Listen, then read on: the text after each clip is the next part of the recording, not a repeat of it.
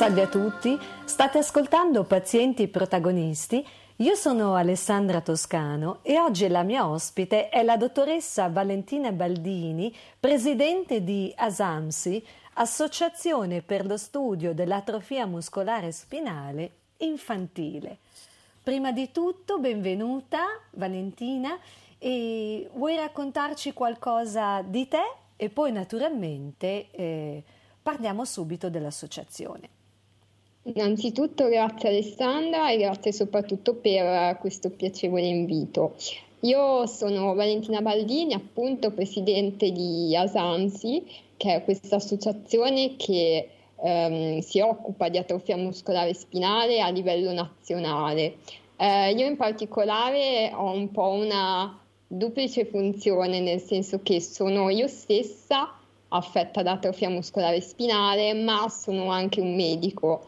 E diciamo che ho questo ruolo privilegiato di poter eh, stare da ambo le parti e questo eh, mi aiuta molto sia da un punto di vista di eh, promozione della, dell'associazione sia da un punto di vista di aggiornamento scientifico per tutti eh, i farmaci che sono stati recentemente studiati per questa malattia. Um, ASAMS è un'associazione che è nata nel 1985, quindi ha un bel pezzo di storia ed è nata in un momento in cui di questa malattia si conosceva ancora poco perché infatti l'identificazione del gene responsabile di questa patologia eh, si è avuto soltanto nel 1995, eh, quindi è nata un po' per eh, cercare di riunire eh, le famiglie con eh, dei malati affetti eh, per in qualche modo aiutarli e indirizzarli anche nella vita di, di tutti i giorni. Poi chiaramente siamo, siamo cresciuti molto, eh, siamo appunto la, la prima associazione ad essersi occupata di, di questa malattia e mh, mm, siamo, siamo cambiati insieme alla malattia stessa perché si sono compiuti per fortuna, devo dire, eh, molti passi importanti nella, nella conoscenza di, di, questa patologia, eh, sia a livello delle basi genetiche che a livello anche dei trial clinici. E mm, quindi ci siamo, siamo cresciuti, siamo cresciuti e io sono, sono molto orgogliosa, è circa un anno e mezzo che sono presidente di Asamsi e um, abbiamo costituito questo direttivo in cui siamo, siamo tutte persone affette da questa malattia e io credo che sia estremamente importante che i pazienti siano in prima linea per portare avanti quelle che sono le, le battaglie che, che, solo loro possono sapere esattamente no, quali sono i bisogni e le necessità. Eh sì. In effetti in questo hai anticipato una cosa che volevo chiederti, perché tu hai detto bene all'inizio, in effetti ricopri un duplice ruolo, cioè sei quello di paziente e poi anche medico stesso. Ma mm, Valentina, volevo chiederti, questa associazione eh, nel 1985 è stata fondata da, da genitori?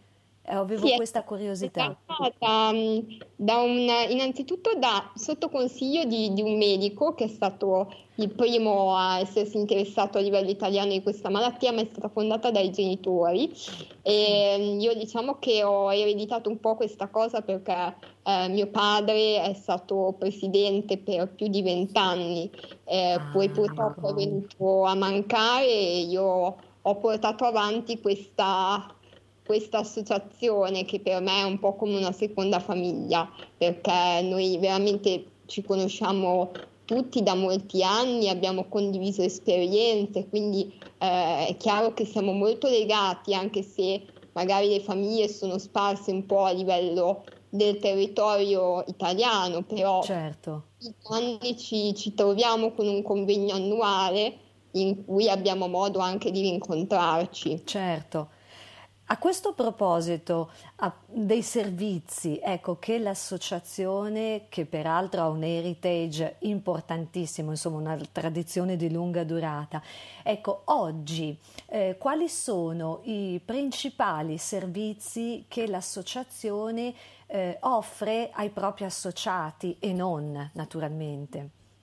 Allora, eh, noi ovviamente ci occupiamo di, di finanziare la ricerca, questo eh, è, è, stato un po' il primo movens no, della nostra associazione e abbiamo continuato a portarlo avanti. Eh, però oltre a questo ci occupiamo molto anche della, di tutte le, le necessità della vita quotidiana. Noi offriamo uno sportello di consulenza legale ehm, che è molto importante perché molto spesso non vengono riconosciuti quelli che sono i diritti, soprattutto eh sì. a livello di assistenza quotidiana, ma anche a livello dell'acquisto magari di ausili. Certo. Quindi questo è, una, è una, un servizio che noi offriamo. Poi abbiamo anche lo sportello psicologico, eh, dove c'è una psicologa che anche lei è affetta da d'atrofia muscolare spinale che eh, si offre di aiutare coloro che lo richiedono. E poi diciamo che in questo periodo in particolare di pandemia siamo venuti un po' incontro alle necessità del, dei pazienti per quanto riguarda soprattutto la mancanza della, della fisioterapia e abbiamo così diciamo eh, fatto dei piccoli video tutorial eh, eseguiti da un fisioterapista esperto in modo tale che coloro che li vedevano da casa sapessero più o meno che cosa fare. Si chiama la, il Fisiotere del 17 perché appunto pubblicavamo un video alla settimana giovedì alle 17 e abbiamo proprio in questi giorni realizzato anche una box con degli strumenti di fisioterapia che abbiamo regalato ai nostri soci, a coloro che ne facevano richiesta e anche questa è stata un'iniziativa molto apprezzata. Eh sì, perché così le persone, almeno anche da casa, possono seguire esercizi di fisioterapia e, e sono sostenuti, ecco, non, non, non si è soli in effetti. Esatto, anche perché comunque eh, con questo periodo di emergenza la fisioterapia è stata sospesa e per noi è importantissima. Infatti. Quindi poter fare qualche attività anche autonomamente è di fondamentale importanza. Certo, e poi soprattutto anche seguendo comunque gli esercizi giusti, quindi questi video educazionali sono fondamentali. Davvero ancora grazie perché penso che sia una idea molto importante anche per altre associazioni. Sì che in effetti in questo momento, appunto non potendo andare in ospedale o tantomeno nei centri, insomma, ambulatori, è, è fondamentale. E, ecco, tra l'altro Valentina, tu prima dicevi, no? Eh, ricordavi anzi il tuo ruolo eh, paziente ma anche eh, medico. Ehm, in termini proprio personali, dentro l'associazione, ehm, come concili ecco, questa tua doppia veste nella relazione con gli altri pazienti malati o familiari, insomma? Ma allora, sicuramente eh, mi vengono chiesti molti consigli e indicazioni, soprattutto mh, rispetto a queste eh, ultime molecole che sono state sperimentate su questa malattia e mh, diciamo che appunto essendo anche medico ed essendomi anche occupata proprio eh, di, questi, di, questi, studi, di questi nuovi farmaci, eh, sono in grado un po' di eh, dare eh, una visione magari più, più, realistica e soprattutto anche più vicina a quelle che sono le paure che possono avere alcune persone, mh, mm, ma mm, anche perché io penso che comunque un medico per quanto possa eh, conoscere bene una malattia, non abbia davvero quella che è la reale visione con gli occhi di un paziente. e io penso di, di riuscire ad averla e, e questo eh, credo che sia molto importante perché appunto riesco un po' a indirizzare no? Anche gli altri associati su magari eh, dei percorsi che, che, possono essere intrapresi, altri che magari eh, forse non danno il beneficio effettivo, no? Certo, eh, in effetti anche in un'ottica proprio più empatica forse, no? Certo. Eh. E per quello che riguarda la, invece la relazione con eh, i tuoi colleghi medici, ecco, com'è la relazione con loro a proposito della eh, alleanza no, tra tutti gli stakeholder? Però quando sei con loro, come in, ti relazioni, interloquisci? Ma eh, io direi che c'è comunque un ottimo scambio di informazioni, soprattutto anche ne ho avute recentemente sia con delle case farmaceutiche che con eh, degli altri colleghi che si occupano in particolare di malattie neuromuscolari, eh, proprio perché avendo appunto eh, io stessa questa patologia hanno, hanno piacere di, di, avere il mio punto di vista, eh, di eh, capire quali sono eh, le, le, nostre necessità, che cosa manca ad oggi, perché comunque ci sono diverse eh, sotto punti di vista, eh, ci sono delle mancanze, quella della fisioterapia oltre all'emergenza sanitaria è un problema reale perché ehm, essendo considerata una malattia cronica, l'atrofia muscolare spinale, una volta raggiunta la maggiore età non viene più garantita il ciclo di fisioterapia che invece si ha abitualmente quando si è eh, minorenni e questa è una cosa profondamente sbagliata. Eh sì. perché, perché non è che con la maggiore età si guarisce. Ecco. Sì. E eh, ci sono diverse diverse cose che andrebbero migliorate, quindi sicuramente c'è un ottimo scambio di, di informazioni reciproco. Eh, lo immagino. E ti prendono, secondo te, eh, anche con più autorevolezza, perché di fondo tu porti il punto di vista anche proprio del paziente.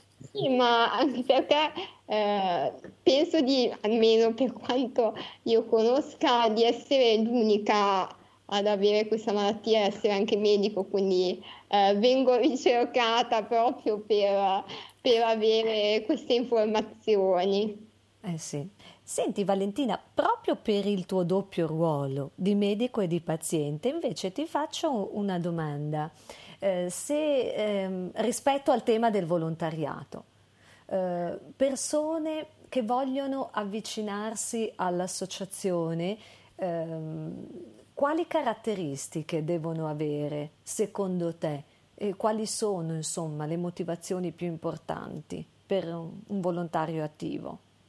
Ma allora, innanzitutto dico che noi siamo assolutamente felici di poterci far conoscere e accogliamo a braccia aperte chiunque abbia voglia di diventare nostro volontario, perché è proprio attraverso i volontari che noi riusciamo a farci conoscere anche in realtà in cui magari non siamo presenti. Quindi senza dubbio eh, cerchiamo delle persone che abbiano iniziativa, che abbiano voglia di, di fare, di eh, portare quella che è la nostra associazione eh, davanti a, ehm, a, un pubblico che non ci conosce, eh, in città dove non ci conoscono. Eh, abbiamo bisogno di iniziative solidali, purtroppo ovviamente ora stiamo vivendo un periodo di emergenza dove è, è molto difficile, se non impossibile, poter fare delle iniziative di persona, ma io penso che sia anche molto importante eh, lo scambio di, di informazioni mh, anche con altre persone, perché eh, anche nel piccolo farsi conoscere è importantissimo, soprattutto a livello eh, associativo, perché alla fine noi eh, viviamo proprio grazie alla solidarietà, eh, grazie alla generosità delle altre persone. Quindi, quindi io penso che anche dei, dei, piccoli gesti siano per noi eh, vitali per poter continuare eh, nelle nostre battaglie. Eh, in effetti è fondamentale, sì. E anche da un punto di vista di, di, comunicazione, invece, l'associazione che cosa fate eh, di solito durante l'anno come attività di comunicazione? Noi eh, ovviamente in questo momento sfruttiamo quelli che sono i social per promuovere tutte le nostre attività. Eh, per quanto io non sia una particolare amante dei social, mi rendo conto che soprattutto questo anno ci hanno aiutato tantissimo. Eh sì, sì. Noi appunto siamo soliti fare un convegno annuale eh, dove in, ci, si incontrano le famiglie e tutti i medici che si occupano di questa malattia per fare degli aggiornamenti su quanto riguarda le terapie, ma anche per aggiornarsi su tutte le attività della vita quotidiana. Scusa, solo una cosa, rispetto al convegno e come avviene? Cioè è una tavola rotonda con poi un dibattito oppure è proprio un incontro medici-pazienti più informale? È una, allora, un, un convegno in cui solitamente la mattina espongono i medici su tutte le nuove terapie e le nuove scoperte eh, mentre il pomeriggio solitamente è più dedicato alla fisioterapia oppure appunto ai diritti sociali, eh, quindi diciamo che è un po' un mix. Alla fine di ogni intervento c'è poi un dibattito e al termine del convegno c'è una tavola rotonda in cui tutti si possono confrontare. Che bello, molto completo, caspita. Sì, sì, e poi è bellissimo potersi rincontrare proprio perché eh, tutte le famiglie sono nel territorio italiano, nelle varie regioni e quindi è un modo per rivedersi. Certo. E quanti sono mediamente i partecipanti al convegno? Intorno ai 200-300 persone. Ah, però, tanti. Mm. Sì, sì, sì, siamo tanti. L'anno scorso non abbiamo potuto farlo, purtroppo anche il prossimo anno non, non penso che, che si riuscirà, però insomma siamo impazienti di poterci rivedere in presenza. Eh certo, ecco, e, ma pensate anche di ehm, organizzare un convegno online intanto oppure ma, proprio eh, sospeso? La nostra idea per il prossimo anno è proprio quella, anche se chiaramente io penso che vedersi di persona sia tutta un'altra cosa, ma nel frattempo sicuramente un convegno online darebbe modo in ogni caso di, di rimanere informati. Certo. Ecco, e sempre a proposito di informazione, invece accennavi prima attraverso i social media piuttosto che il sito, eh, quali attività mh, di comunicazione prevalentemente avete attivato?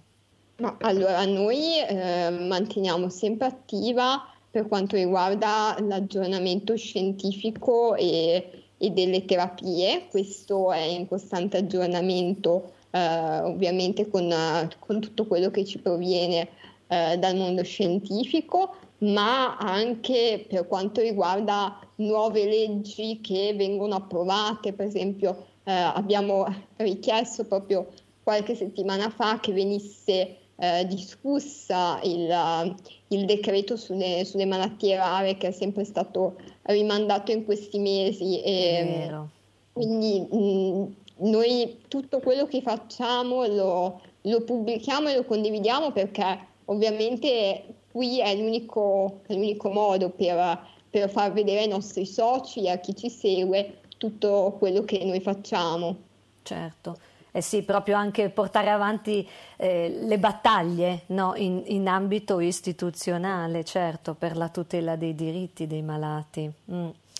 Ma mh, mm, oltretutto, a livello di coesione internazionale, a proposito di avere numeri maggiori, eh, a difesa della tutela dei diritti di malato. Collaborate anche con altre associazioni europee o internazionali?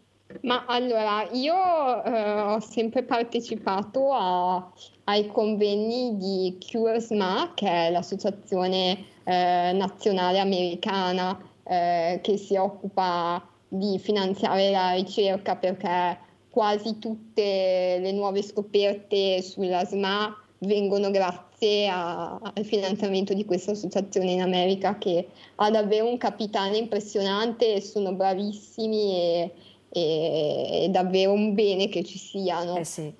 Quindi sì, ho, ho, avuto modo negli anni passati di, di confrontarmi con loro, poi c'è eh, anche una, un'associazione che a livello europeo eh, si occupa di SMA, anche qui ci sono dei convegni eh, nelle varie città d'Europa, però ovviamente adesso è, è tutto fermo da, da, più di un anno ormai. Eh sì, in effetti, però vabbè, magari si riuscite comunque a rimanere collegati. Sì, insomma, quello, quello sempre per fortuna. Ecco, meno male. Questo è l'aspetto positivo della tecnologia in questo esatto, momento, sì, esatto.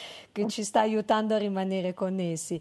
Ecco, mh, mm, rispetto, uh, facciamo un, un esercizio, no? um, tra dieci anni, ipotizziamo un viaggio nel futuro, eh, che cosa ti auguri eh, sarà cambiato nelle associazioni pazienti rispetto ad oggi? Ma allora, io eh, mi auguro che eh, i pazienti siano sempre più coinvolti eh, a livello associativo. Eh, l'esperienza del, del, mio direttivo, secondo me, ne è un esempio, ma io mi auguro che anche in tante altre realtà associative siano i malati a prendere le redini dell'associazione perché eh, credo che eh, nessun altro possa gestire meglio eh, rispetto a magari qualcuno che non vive sulla propria pelle la malattia. Quindi questo è un augurio che mi faccio e mi auguro anche che le associazioni vengano sempre di più coinvolte a livello anche delle istituzioni, eh, che ci sia un maggior coinvolgimento con tavole rotonde, per, per capire appunto quali, quali, mancanze vanno colmate.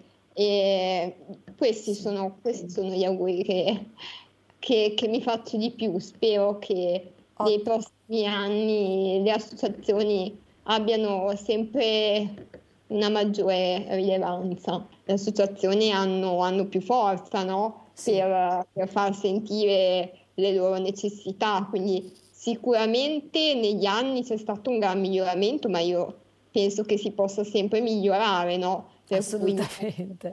Che, che, ci sia ancora più forza e più presenza eh sì. delle associazioni. È vero, perché in effetti siamo un po' all'inizio in realtà di questo percorso, perché hanno appena iniziato a sedersi, eh, diciamo, nei tavoli di lavoro per l'accesso ai farmaci piuttosto che eh, allo sviluppo. Eh, in effetti, sì, hai ragione, è un percorso che è appena iniziato, altro che immediato. In evoluzione. Ecco, è in evoluzione, sì. Eh, sempre tra dieci anni, eh, invece, la tua più grande più che paura, forse diciamo pensiero di criticità rispetto al futuro delle associazioni, quale, quale può essere? Quale intravedi secondo te?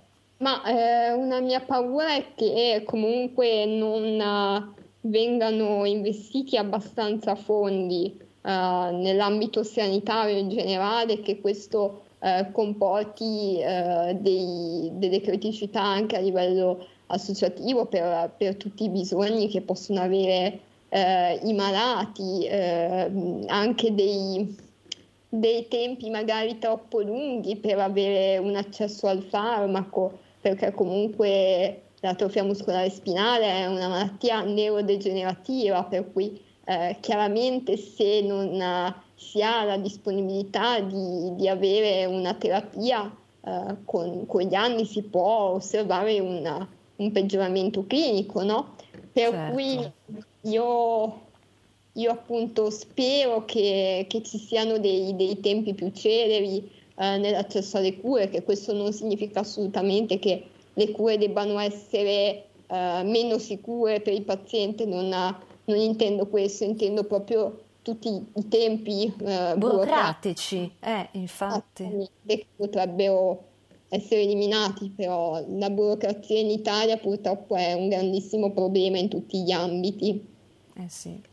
in effetti tocchi un tema molto delicato, però importante perché è vero, dopo anche l'approvazione dell'EMA, poi rispettivamente in ciascuno Stato trascorrono tanti mesi, a volte anche più di un anno, eh sì, per avere l'accesso alle cure. Quindi... Poi comunque anche mesi eh, in queste malattie significano perdita di, di unità motorie, no? per cui bisognerebbe entrare in in questo pensiero dove ogni giorno, uh, ogni giorno porta via una, un pezzettino di forza che magari non può più essere recuperata. Sì, e quindi non, non si può permettersi di perdere tempo ulteriore. Esatto. Questo sì, sì, messaggio chiave in effetti, hai ragione. E, ehm, sempre a proposito del futuro, eh, proprio per preservare la continuità del lavoro fatto no? in un'associazione e creare una successione. Ecco, tu in realtà sei stato proprio già un po' un esempio, perché rispetto a un passato, esatto, tu hai raccolto il testimone. Ecco, a tua volta, eh, un, un domani, eh, come pensi che si possa eh, sviluppare no, pian piano la creazione appunto di, di successori? Ma comunque eh, considera che i nostri associati hanno tutte età differenti, no? si parte dai, dai, bambini perché comunque questa è una malattia che ha un esordio nei primi mesi di vita eh, esatto. fino a persone adolescenti e adulti. Eh, quindi diciamo che eh, avere mh, dei, dei, soci di età differenti eh, ci consente poi di eh, far sì che il nostro lavoro venga, venga, portato avanti da chi magari oggi è, è un bambino e tra vent'anni sarà una, un adulto che avrà voglia di, di portare avanti tutte queste battaglie. Quindi sicuramente penso che, che questo sia, sia il modo più, più giusto per, per far vivere la situazione. Certo. Ed è, secondo te, nella tua esperienza, è difficile oppure da mettere in pratica, intendo, rispetto a motivare altre persone, oppure è più un percorso di evoluzione naturale, anche questo? Ma io penso che sia un po' una via di mezzo. Eh, da quando sono diventata presidente ho, ho ritrovato tante persone che io eh, conoscevo quando ero piccola, che magari negli anni... Ah, che erano... bello! Eh.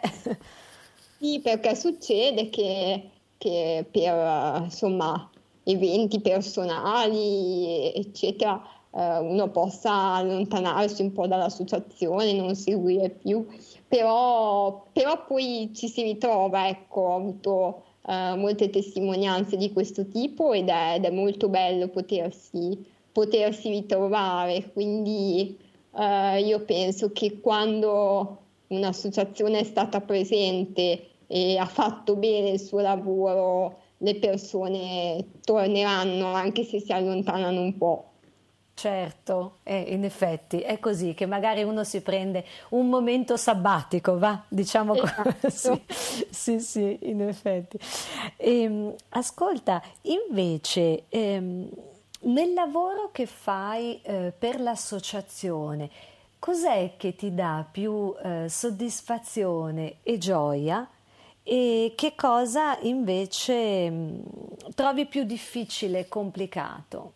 Ma allora, quello che mi dà più soddisfazione è sicuramente il riscontro delle persone che sono contente. Ho ricevuto uh, diversi messaggi in questi ultimi mesi, uh, sia di mamme che dicevano che insomma vedermi gli dava la forza, no? Anche per capire che nonostante i loro figli avessero una malattia altamente invalidante, avrebbero comunque potuto realizzarsi, no? Se, se avessero voluto, e questo è importantissimo perché eh sì.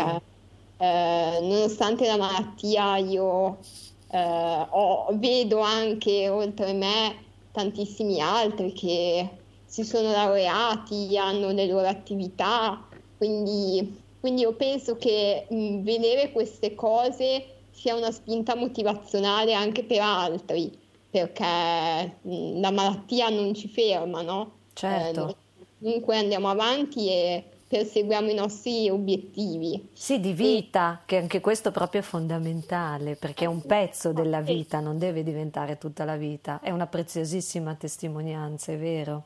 Esatto, e quindi questo, insomma, questa condivisione di, di, esperienza mi ha fatto ricevere tanti messaggi eh, di persone che mi hanno ringraziata perché perché hanno detto che in qualche modo ha spronato anche loro no?